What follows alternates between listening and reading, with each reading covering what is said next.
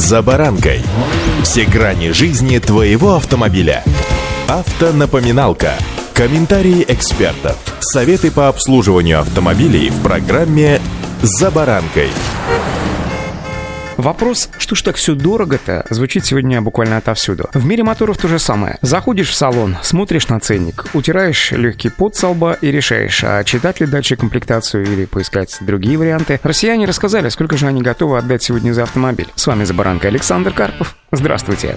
Автомобильные факты. Опрос, проведенный среди читателей автомайл.ру, показал неоднозначные результаты. Предлагалось ответить на четыре вопроса. Есть ли планы приобретения машины в ближайшее время? Будут ли при этом использованы кредитные деньги? Интересна ли программа трейдин? Ну и, конечно, самый главный вопрос, а какую же сумму готовы потратить на данную покупку? И тут первая неожиданность. Даже несмотря на рост цен, россияне по-прежнему склоняются к покупке не поддержанной, а новой машины. Причем больше половины из числа опрошенных признались, что планируют приобрести машину в ближайшее время. Среди них каждый второй хотел бы приобрести новый автомобиль. Еще 38% склоняются к покупке поддержанной машины на вторичном рынке. Лишь 10%, то есть каждый десятый, пока не определился с выбором. Несмотря на регулярные повышения цен, как и новые модели, так и машины с пробегом, более 40% планируют приобрести автомобиль за счет собственных средств, без помощи специальных дилерских программ и кредитов. Еще 30% опрошенных, наоборот, планируют покупать машину в кредит. Трейдин по популярности оказался только на третьем месте. Отдавать свой старый автомобиль автомобиль в счет оплаты за новый собираются не более 15% пользователей, то есть каждый шестой.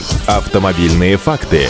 Ну а теперь главный вопрос. С какой же ценой уже, что называется, сроднились россияне? Дело в том, что начальным вариантом для пользователей, которые выбирают автомобиль, например, на вторичке, была сумма до 500 тысяч рублей. И этот ответ занял второе место, набрав 20% голосов в категории БУ автомобилей. Поскольку новых автомобилей по цене менее 500 тысяч рублей на российском рынке, увы, нет. Больше просто нет. Даже в пределах некогда когда вольготного и, что называется, богатого на предложение сегмента до миллиона рублей сегодня остались лишь Лада Гранта да Нива Легенд, за которые АвтоВАЗ просит 700 и 850 тысяч рублей соответственно. Цены, конечно, очень округлены. Поэтому именно эта сумма и стала базовым вариантом для будущих покупателей именно новых машин, которые принимали участие в опросе. Далее предпочтения опрошенных уже менялись. До полутора миллионов рублей за новую машину готовы отдать более 20%, практически каждый пятый. Не самый популярный вариант ответа, опять же, в связи с тем, что новых машин по цене в интервале от 1 миллиона до полутора миллионов в России практически не осталось. А вот вполне реалистичные 2 миллиона рублей на новый автомобиль закладывают уже 23% опрошенных, а это практически каждый четвертый. Сегодня именно с этой точки зачастую, как правило, и начинаются ценники на свежие иномарки массового сегмента. До 3 миллионов рублей за новую машину готовы выложить 18% россиян, а за этой психологической отметкой наблюдается резкий спад. До 4 миллионов рублей готовы потратить лишь 4,5% опрошенных, до 5 миллионов рублей лишь 3% опрошенных. Ответы с вариантом до 7 миллионов рублей и 10 миллионов рублей набрали 1,5% и 1% соответственно. Что касается 15 миллионного рубежа и 20 миллионного рубежа, здесь вообще менее 1% голосов.